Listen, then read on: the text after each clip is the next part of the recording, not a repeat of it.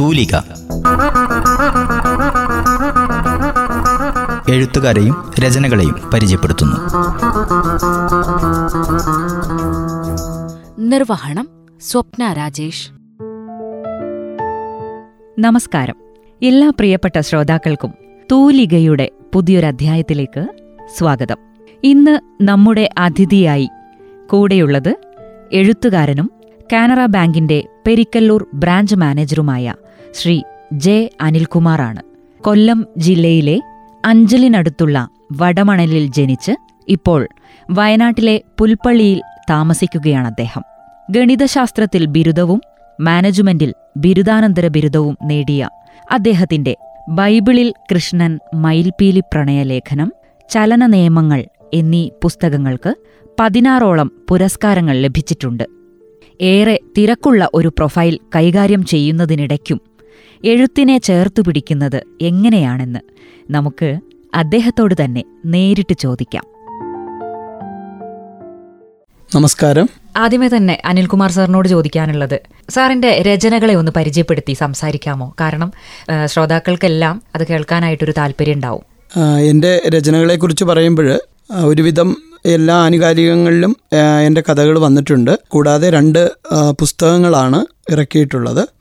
ഒന്ന് ബൈബിളിൽ കൃഷ്ണൻ മയിൽപീലി പ്രണയലേഖനം എന്ന രണ്ടായിരത്തിൽ പത്തിൽ പ്രസിദ്ധീകരിച്ച ഒരു കഥാസമാഹാരവും രണ്ടായിരത്തി പത്തൊമ്പതിൽ പ്രസിദ്ധീകരിച്ച ചലന നിയമങ്ങൾ എന്ന കഥാസമാഹാരവുമാണ് പ്രധാനമായിട്ടുമുള്ളത്. പിന്നെ മറ്റ് എഴുത്തുകാരുമായിട്ട് ചേർന്ന് പലവിധ പുസ്തകങ്ങളുടെ ഭാഗമായിട്ടുണ്ട്. പല പുസ്തകങ്ങളിലും എന്റെ പല പല കഥകൾ പ്രസിദ്ധീകരിക്കപ്പെടുകയും ചെയ്തിട്ടുണ്ട്. കൂടാതെ എന്റെ എഴുത്തിൽ ഈ കഥകളുമായിട്ട് ബന്ധപ്പെട്ട് കൂടുതലും ഞാൻ എന്റെ ചുറ്റും നടക്കുന്ന കാര്യങ്ങളെക്കുറിച്ചാണ് ഞാൻ കഥകളൊക്കെ എഴുതാറുള്ളത്. ഉദാഹരണമായിട്ട് ഞാൻ ബാങ്കിലാണ് വർക്ക് ചെയ്യുന്നത്. അതുകൊണ്ട് ബാങ്കിൽ ജോലി ചെയ്യുന്നതുകൊണ്ട് തന്നെ ബാങ്ക് പശ്ചാത്തലത്തിലുള്ള കൂടുതൽ കഥകൾ വന്നിട്ടുണ്ട്. എന്റെ മാധ്യമം വാരികയിൽ പ്രസിദ്ധീകരിച്ച വ്യത്യാസം കണ്ടുപിടിക്കുക എന്ന കഥ. യഥാർത്ഥത്തിൽ ബാങ്കിലെ ഒരു അനുഭവത്തിന്റെ നേർക്കാഴ്ചയാണ്. അതുപോലെ തന്നെ ആദ്യ സമാഹാരത്തിലുണ്ടായിരുന്ന ഏഴാം നരകത്തിലെ വെളിച്ചം എന്നൊരു കഥയും എന്റെ ബാങ്കിലുണ്ടായിരുന്ന എന്റെ ഒരു സുഹൃത്തിന്റെ യഥാർത്ഥ ജീവിതം തന്നെ ഞാൻ പകർത്തിയ കഥയാണ്. കഥയായ അവസരങ്ങൾ വരുന്ന വഴിയും ഒരു ലോൺ എടുത്തിട്ട് ആത്മഹത്യ ചെയ്യേണ്ടി വന്ന ഒരാളുടെ കഥയെ ആസ്പദമാക്കിയിട്ട് ഞാൻ അയാളുടെ ജീവിതത്തെ ആസ്പദമാക്കി എഴുതിയ കഥയാണ്. അതൊക്കെ സത്യം പറഞ്ഞാൽ എന്റെ ബാങ്ക് ജീവിതവുമായിട്ട് ബന്ധപ്പെട്ട കഥകളാണ് ഇപ്പം കാലികമായിട്ട് എഴുതുന്നതിലെല്ലാം കൂടുതലും കടന്നു വരാറുള്ളത്. ആദ്യഘട്ടങ്ങളിൽ എഴുതിയതാകട്ടെ നമ്മളുടെ ചുറ്റുമുള്ള കഥകൾ അല്ലെങ്കിൽ കണ്ടും കേട്ടുമറിഞ്ഞ ആളുകളിൽ നിന്ന് കിട്ടുന്ന കഥകൾ അനുഭവങ്ങളിലൂടെയുള്ള കഥകളായിരുന്നുവെങ്കിൽ താരതമ്യേന അത് പിന്നീട് വന്നപ്പോഴേക്കും എന്റെ ജോലിയുമായിട്ട് ബന്ധപ്പെട്ട കഥകൾ അല്ലെങ്കിൽ ജോലിയുമായിട്ട് ബന്ധപ്പെട്ട് ഞാൻ കാണുന്ന ആളുകളുടെ കഥകൾ അതിലേക്ക് കൂടുതൽ ശ്രദ്ധ കേന്ദ്രീകരിക്കാൻ തുടങ്ങി. ഇപ്പോഴും വളരെ സജീവമായിട്ട് പണ്ടും ഇപ്പോഴും എഴുതാറില്ലെങ്കിലും എഴുതുന്നത് കുറച്ചെങ്കിലുമൊക്കെ ആൾക്കാർ വായിക്കണം അല്ലെങ്കിൽ ആൾക്കാർ ചർച്ച ചെയ്യണമെന്ന് ഇഷ്ടപ്പെടുന്ന കൂട്ടത്തിലാണ് ഞാൻ.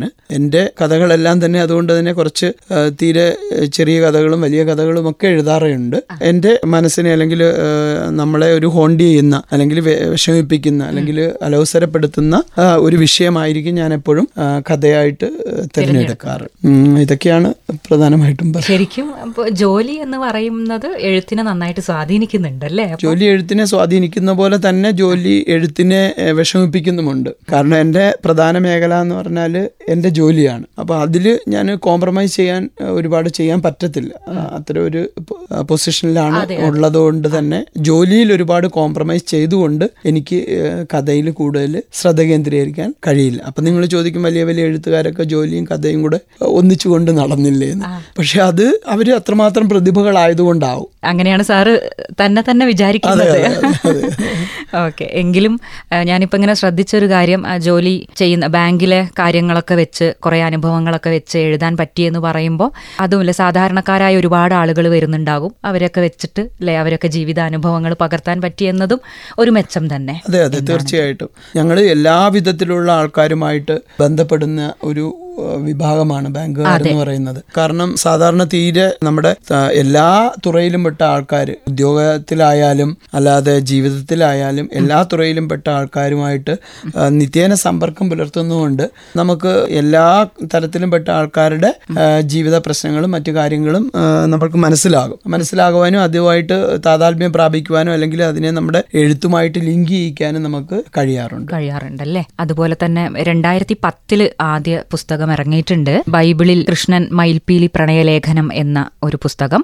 അത് അതിന്റെ പേര് വളരെ പിന്നെ പ്രത്യേകതയുള്ളതായിട്ട് തോന്നുന്നു സാർ. അതിനെപ്പറ്റി എന്തെങ്കിലും പറയാനുണ്ടോ? ജീവിത സാഹചര്യത്തിൽ ഞാൻ എന്റെ ഒരു കണ്ടെത്തൽ എന്ന് പറഞ്ഞാൽ നമ്മൾ യുദ്ധങ്ങളിൽ ഇന്നോളം നഷ്ട മനുഷ്യ നഷ്ടപ്പെട്ട മനുഷ്യജീവനുകളെക്കാൾ കൂടുതലായിരിക്കും മതത്തിന്റെ പേരിൽ അല്ലെങ്കിൽ ജാതി മത മതത്തിന്റെ പേരിൽ നമ്മൾ ഈ ലോകത്ത് കൊല്ലപ്പെട്ടവരെന്ന് വിശ്വസിക്കുന്ന ഒരാളാണ് ഞാൻ. ഇന്നും തുടർന്നുകൊണ്ടിരിക്കുന്നത് അപ്പം നമുക്ക് നമ്മളുടെ മുന്നിൽ ഏറ്റവും അടുത്ത ദൃഷ്ടാന്തങ്ങൾ വരെയുണ്ട്.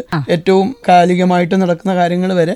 എല്ലാ മതത്തിന്റെ പേരിലുള്ള ലഹളകൾ ലഹളകൾ മതം ജാതി ഇതിന്റെ പേരിലുള്ള വർഗീയ കലാപങ്ങൾ അങ്ങനെയുള്ള കാര്യങ്ങളാണ്. യഥാർത്ഥത്തിൽ നമ്മൾ ആഴത്തിൽ ചിന്തിച്ചാൽ ഈ ജാതി മതം വർഗീയത ഇതൊക്കെ എന്തെങ്കിലും അർത്ഥമുണ്ടോ? എന്നുള്ള ഒരു ചിന്തയാണ് എന്റെ ജീവിതത്തിൽ പണ്ടും അന്നും ഇന്നുള്ളത്. അപ്പോൾ അതിന്റെ ഒരു ജാതിമത ചിന്തകളിൽ നിന്ന് വ്യത്യസ്തമായിട്ട് ജീവിക്കണം എന്ന് കരുതുന്ന ആളാണ് ഞാൻ. ജാതിയുടെയും മതത്തിന്റെയുമായ ചട്ടക്കൂടുകളിൽ നിന്ന് മാറി നിന്ന് ചിന്തിക്കണം പ്രവർത്തിക്കണം. കാരണം ഈശ്വരൻ എന്ന ഒരു സങ്കല്പം ആണല്ലോ നമ്മളെ ഈ ജാതിമത ഇതിലൊക്കെ. അതിലൊക്കെ വളരെ വലിയ കാര്യങ്ങളുണ്ടെങ്കിലും നമ്മൾ എല്ലാ മതത്തിലും എത്ര പാപം ചെയ്താലും കുറ്റം ഏറ്റു പറഞ്ഞാൽ ദൈവം അത് ക്ഷമിക്കും. എന്ന് പറയുന്ന ഒരു ഇത് ഒരു കണ്ടന്റ് കൂടെ അതിലുണ്ട്. അപ്പം വിശ്വാസികൾക്കൊപ്പം നമുക്ക് വേണമെങ്കിൽ എത്ര പാപം ചെയ്താലും മതി. ആ. പാപത്തിന് ശേഷം നമുക്ക് ഏറ്റു പറഞ്ഞാൽ ആ പാപങ്ങൾ ദൈവം പൊറുക്കും എന്നുള്ള ഒരു കൺസെപ്റ്റ് അതിലുണ്ട്. പിന്നെ ദൈവം ഇങ്ങനെ നമ്മൾ തെറ്റ് ചെയ്യുന്നവരെയൊക്കെ അല്ലെങ്കിൽ ശിക്ഷിക്കും എന്നൊരു കൺസെപ്റ്റ് കൂടെ ഉണ്ട് അപ്പം നമ്മൾ ചിന്തിക്കേണ്ട എന്താണ് തെറ്റെന്നുള്ളത് തന്നെ ഓരോരുത്തരുടെ കണ്ണിലും തെറ്റുകൾ വ്യത്യസ്തമാണ്. ഒരാളുടെ കണ്ണിൽ എനിക്കുള്ള തെറ്റെന്ന് പറയുന്നത് ചിലപ്പം മാഡത്തിന് തെറ്റല്ല എന്ന് വരും അപ്പം ഞാനിതിൽ ഒരു ഏഴാം നരകത്തിലെ വെളിച്ചത്തിൽ എന്റെ ഒരു ചോദ്യമുണ്ട്. അതിലൊരു കുട്ടിയെ കൊണ്ട് ചോദിക്കുന്ന ഒരു ചോദ്യമുണ്ട്. അമ്മ അതായത് ഇരുപത്തൊന്ന് ഇരുപത്തിരണ്ടാമത്തെ വയസ്സിൽ വിധവയായ ഒരു അമ്മയാണ്. അപ്പൊ അമ്മ ഒരു മകൻ ആ മകന് വേണ്ടി മാത്രം ജീവിക്കുന്ന അമ്മയാണ്.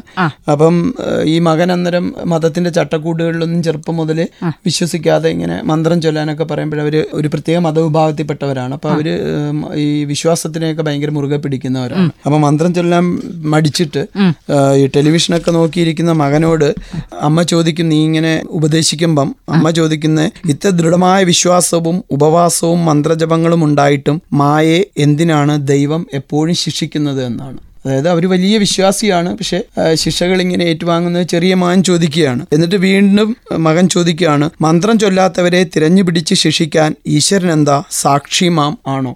സാക്ഷിമാം എന്ന് പറഞ്ഞാൽ അവൻ ഒട്ടും ഇഷ്ടമില്ലാത്ത അവന്റെ കണക്ക് ടീച്ചറാണ്. അതായത് മന്ത്രം ചൊല്ലാത്തവരെ ഇങ്ങനെ തിരഞ്ഞു പിടിക്ക് തിരഞ്ഞു പിടിച്ച് ശിക്ഷിക്കാൻ ഈശ്വരൻ എന്താ സാക്ഷിമാമാണോ എന്ന് ഒരു കുട്ടി ചോദിക്കുകയാണ്.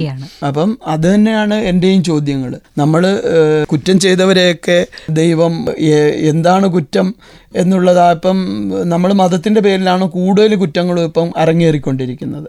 അല്ലെ? അപ്പൊ അതൊക്കെ ഒന്ന് ആലോചിച്ചാൽ എത്രയോ അർത്ഥശൂന്യമാണെന്ന് നമുക്ക് മനസ്സിലാകും. കുറച്ചൊന്ന് ആഴത്തിൽ ചിന്തിച്ചാൽ മതി.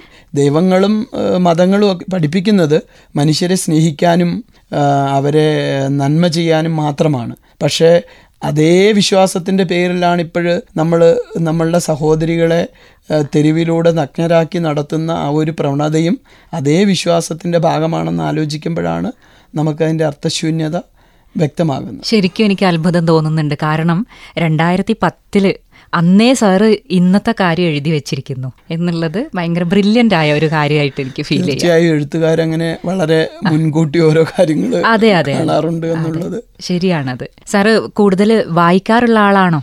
വായനയുണ്ട്. എഴുത്തിനേക്കാളും കൂടുതൽ വായിക്കുന്നുണ്ട്. എന്നാലും വായനയ്ക്കായാലും അതിന്റെതായ ഒരു ലിമിറ്റേഷൻ ഉണ്ട്. പിന്നെ ബാങ്കിങ് ടൈം കഴിഞ്ഞിട്ട് ഒരുപാട് നേരം നമുക്ക് വായനയ്ക്കായിട്ടോ എഴുത്തുകാരനായിട്ടോ കോംപ്രമൈസ് ചെയ്യാൻ പറ്റത്തില്ല. അപ്പോഴത്തേന് പിന്നെ നമ്മുടെ ആ ടൈം പോകുന്നതെന്ന് പറഞ്ഞാൽ ഫാമിലി ആയിട്ട് അതായത് കുടുംബത്തോടൊപ്പം ചെലവഴിക്കാനുള്ള ആ. ഒരു സമയമാണ്.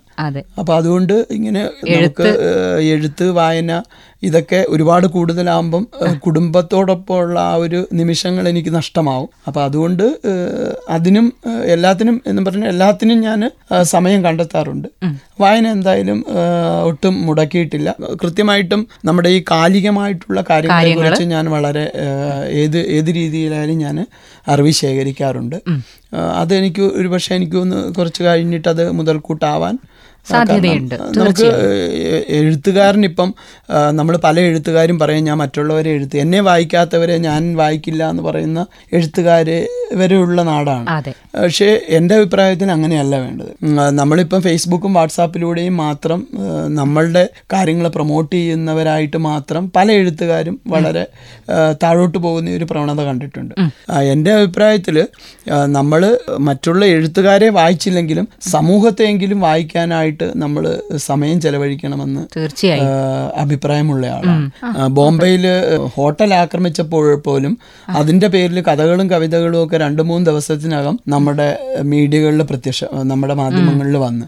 പക്ഷേ അതിലും എത്രയോ സങ്കീർണമായിട്ടുള്ള കാര്യങ്ങൾ ഒരു മതവുമായിട്ട് ബന്ധപ്പെട്ട കാര്യങ്ങളാവുമ്പോൾ നമ്മളുടെ എഴുത്തുകാരും നമ്മളുടെ സാംസ്കാരിക പ്രവർത്തകരും ഒക്കെ പല ഘട്ടങ്ങളിലും മൗനം പാലിക്കുന്നത് ഞാൻ ശ്രദ്ധിച്ചിട്ടുണ്ട്. അതെനിക്ക് തോന്നുന്നു ഞാൻ ചില കാര്യങ്ങൾ വളരെ കൃത്യമായിട്ട് ഒബ്സർവ് ചെയ്യും. അതായത് അവരവര് വിശ്വസിക്കുന്ന രാഷ്ട്രീയ പ്രസ്ഥാനം അല്ലെങ്കിൽ അവരവര് ഉൾക്കൊള്ളുന്ന അവർ ഉൾപ്പെടുന്ന മതം തന്നെ. ചില എഴുത്തുകാരൊക്കെ അങ്ങനെയുമുണ്ട്. അപ്പം അത് ആ രാഷ്ട്രീയ പ്രസ്ഥാനത്തെയോ അവരെയോ വെറുപ്പിക്കാതെ വേദനിപ്പിക്കാതെയുള്ള എതിരാളികളെ കുറിച്ച് എഴുതും. പക്ഷേ നമുക്ക് നമ്മളുടെ പാർട്ടിക്കാർ എല്ലാവരും ശരിയാണെങ്കിൽ പിന്നെ നമുക്കിവിടെ പല രാഷ്ട്രീയ പാർട്ടികളെയൊന്നും ആവശ്യമില്ലല്ലോ. അപ്പം എല്ലാവരെയും തഴുകി തലോടിക്കൊണ്ടുള്ള ഒരു ഇതാണ് ഇന്നത്തെ നമ്മുടെ സമൂഹത്തിന്റെ പരിചയം തന്നെയാണ് എഴുത്തുകാരും. എഴുത്തുകാർ വേറെ വർഗമൊന്നുമല്ല അവരും സമൂഹത്തിലും സമൂഹത്തിന്റെ ആ ഒരു കാഴ്ചപ്പാട് മാറുന്നതിനനുസരിച്ച് എഴുത്തുകാരുടെ കാഴ്ചപ്പാടും മാറും. അവരും അവനവനിലേക്ക് തന്നെ ഇങ്ങനെ മാറുന്ന അവനവനിലേക്ക് തന്നെ എന്താ പറയുക ഉൾവലിയുന്ന ഒരു പ്രവണതയാണ് കണ്ടുവരുന്നത്. എഴുത്തിലേക്ക് കടന്നത്. ചെറുപ്പം മുതലേ എഴുത്തുണ്ടോ? അല്ലെങ്കിൽ ഇന്ന ഒരു പ്രത്യേക സമയത്ത് എഴുത്തിലേക്ക് കടക്കണം തോന്നി അങ്ങനെ ചെയ്യുന്നതാണ്? അങ്ങനെയല്ല സ്കൂളിൽ പഠിക്കുമ്പോൾ ഈ ഞാനിങ്ങനെ മൂന്നിലും നാലിലും ഒക്കെ പഠിക്കുമ്പോൾ ഈ പാടുന്നവരും പിന്നെ വരയ്ക്കുന്നവരും ഒക്കെ ഇങ്ങനെ ഭയങ്കര സ്റ്റാറുകളാവും. ഏത് ചെറിയ ക്ലാസ് മുതലേ പാടുന്ന കുട്ടികൾക്കൊക്കെ പ്രത്യേക ടീച്ചേഴ്സിനും ഒക്കെ ഭയങ്കര. അപ്പം ഞാനിങ്ങനെ ചിന്തിച്ചപ്പോൾ എനിക്ക് സ്റ്റേജിൽ കയറാനൊക്കെ ഭയങ്കര ഇഷ്ടം. അപ്പം സ്റ്റേജിൽ കയറാനും സമ്മാനം മേടിക്കാനും ഒക്കെ പിന്നെ ആകെ പറ്റിയ മാർഗം ഈ പാട്ടില്ല വരയില്ല അങ്ങനെയുള്ളവർക്ക് പറ്റിയ കാര്യങ്ങൾ ഈ പ്രസംഗം ക്യുസ് ക്യുസ് മത്സരങ്ങൾ പ്രസംഗം പിന്നെ ഈ എഴുത്ത് അതാണ്. അപ്പൊ എനിക്കിങ്ങനെ സമ്മാനം മേടിക്കണം എന്നൊക്കെ ഭയങ്കര ആഗ്രഹമുള്ള ആളാണ് ആളായിരുന്നു പണ്ട്. അപ്പൊ അതുകൊണ്ട് ഞാനിങ്ങനെ കവിതാ മത്സരത്തിനും കഥാ മത്സരത്തിനും ഒക്കെ ഏഴാം ക്ലാസ്സിൽ ആയപ്പോ മുതലേ ചേരാൻ തുടങ്ങി. അപ്പോൾ അവർ തരുന്ന വിഷയത്തെക്കുറിച്ച് ഉടനടി മത്സരങ്ങളിൽ എഴുതും. അങ്ങനെ സമ്മാനമൊക്കെ കിട്ടിയപ്പം എഴുതാനുള്ള ഒരിതുണ്ടെന്ന് തോന്നി. അത് കഴിഞ്ഞിട്ട് കോളേജിൽ ചെന്നപ്പം സെന്റ് ജോൺസ് കോളേജ് അഞ്ചൽ എന്ന് പറഞ്ഞ കോളേജിലാണ് ഞാൻ പഠിച്ചത്. അവിടെ മലയാളം ഡിപ്പാർട്ട്മെന്റിലൊക്കെ ഭയങ്കര ഭയങ്കര എഴുത്തുകാർ അതുപോലെ ശ്രീപാദ ഈശ്വരൻ നമ്പൂതിരി സാറ് പിന്നെ ഒരു ചന്ദ്രശേഖരൻ സാർ ഇവരൊക്കെ സാഹിത്യമായിട്ട് വളരെ ബന്ധപ്പെട്ട ആൾക്കാരാണ് വളരെ താല്പര്യമുള്ള ആൾക്കാരായിരുന്നു. അപ്പോൾ ശ്രീപാദൻ സാറ് മരിച്ചു ഈ അടുത്ത് എന്റെ ഫിസിക്സ് സാറായിരുന്നു. അപ്പോൾ അദ്ദേഹം കവിത എഴുതുന്ന ആളാണ് അപ്പോൾ അദ്ദേഹത്തിന്റെ അടുത്ത് ഞാനിങ്ങനെ നല്ല ഞങ്ങൾ പെട്ടെന്ന് നല്ല കൂട്ടായി. അവിടുത്തെ പ്രീ ഡിഗ്രി ഫസ്റ്റ് ഇയർ പഠിക്കുമ്പോൾ തന്നെ ഞാൻ കഥാരചനയിൽ ആ കോളേജിൽ മലയാള എം എക്ക് എപ്പോഴും അതായത് എപ്പോഴും സമ്മാനം മേടിക്കുന്ന ഒരു കുട്ടിയെ തോൽപ്പിച്ച് പ്രീ ഡിഗ്രി ഫസ്റ്റ് ഇയറിൽ തന്നെ കഥയിൽ ഒന്നാം സമ്മാനം കിട്ടിയപ്പോഴത്തേക്ക് പിന്നെ ഞാൻ എന്തൊക്കെയോ ആണെന്നൊരു വിശ്വാസം എനിക്ക് അതെ. അന്ന് മുതൽ പിന്നെ കുറച്ചും കൂടെ എഴുത്തും വായനയൊക്കെ കുറച്ചും കൂടെ കൂടുതൽ ശ്രദ്ധിക്കാൻ തുടങ്ങി. എന്നാലും പിന്നെ പഠനത്തിന്റെ ഇടയിൽ അന്നും ഒരുപാട് സമയം അതിനായിട്ടൊക്കെ മാറ്റിവെക്കാൻ പിന്നെ പഠനത്തിന്റെ ഇടയിൽ തന്നെ ഞാൻ ജോലിക്ക് വേണ്ടിയും പല പല ടെസ്റ്റുകൾ എഴുതിയിരുന്നു. അതുകൊണ്ട് പഠിച്ചു കഴിയുന്നതിന് മുമ്പ് തന്നെ ജോലിയിൽ കയറി പി ജിക്ക് പഠിക്കുമ്പോൾ തന്നെ എനിക്ക് ജോലി കിട്ടി. അതിനുശേഷം ബാങ്കിലായ ഈ എപ്പോഴും എഴുത്തും എഴുത്തുമായിട്ടുള്ള ബന്ധം. മിക്ക ഈ പല ക്യാമ്പുകളുണ്ടാവുമായിരുന്നു അന്നത്തെ കാലത്ത്. അപ്പോൾ അന്നേരം ഈ ക്യാമ്പ് നടത്തുന്ന ചിലപ്പം ചില ക്യാമ്പിന്റെ ഡയറക്ടർ നമ്മുടെ കുഞ്ഞുണ്ണി സാർ മരിച്ചുപോയ കുട്ടേട്ടൻ അല്ലെങ്കിൽ എം ഡി അല്ലെങ്കിൽ അവരൊക്കെ ചിലപ്പം അന്ന് ക്യാമ്പ് ഡയറക്ടർ എന്ന് പേര് മാത്രമേ വെച്ചിട്ടുണ്ടെങ്കിലും അവരെ കാണാനുള്ള ഒരു സന്തോഷം കൊണ്ട് ഇങ്ങനെ ക്യാമ്പുകൾക്കൊക്കെ പോകുമായിരുന്നു പഠിക്കുമ്പം തന്നെ. അതിനുശേഷം കോളേജിലൊക്കെ പ്രവേശിച്ചപ്പോഴും കൂടുതൽ ക്യാമ്പുകൾക്കൊക്കെ പങ്കെടുക്കും. അങ്ങനെ ഒരുപാട് സൗഹൃദങ്ങൾ എഴുത്ത് ലോകത്ത് നിന്ന് ഒരുപാട് സൗഹൃദങ്ങളൊക്കെ ആ കാലത്ത് തന്നെ സൃഷ്ടിക്കാനായായിരുന്നു. ഒരുപാട് ഒരുപാട് എഴുത്തുകാരായിട്ടുള്ള ഒരുപാട് സുഹൃത്തുക്കൾ ഉണ്ടായി. പിന്നെ അവരുടെ രചനകളൊക്കെ തീർച്ചയായിട്ടും അവർ എളുപ്പം വിളിച്ചു പറയാം. എന്റെ കഥ മാതൃഭൂമിയിലുണ്ട് അല്ലെങ്കിൽ ഇതിലുണ്ടെന്ന് പറയുമ്പോഴത്തേനും നമ്മൾ തീർച്ചയായിട്ടും അത് വായിക്കുക അഭിപ്രായം പറയുകയും ചെയ്യുമായിരുന്നു. അതെ അങ്ങനെ കൂടുതൽ കൂടുതൽ എഴുത്തിലേക്ക് അതെ അതെ. കൂടുതൽ എഴുത്തിലേക്ക്. അതെ. ശ്രോതാക്കൾ ഇത്രയും നേരം കേട്ടത് എഴുത്തുകാരനും പെരിക്കല്ലൂർ കാനറ ബാങ്ക് മാനേജറുമായ ജെ അനിൽകുമാറുമായുള്ള സംസാരമാണ്. അദ്ദേഹത്തിന്റെ വിശേഷങ്ങൾ ഈ അധ്യായത്തിൽ കഴിയുന്നില്ല. തീർച്ചയായും അടുത്ത അധ്യായത്തിലും നമുക്കത് തുടർന്നു കേൾക്കാം. എല്ലാവർക്കും നന്ദി സ്നേഹം. നിർവഹണം സ്വപ്ന രാജേഷ്.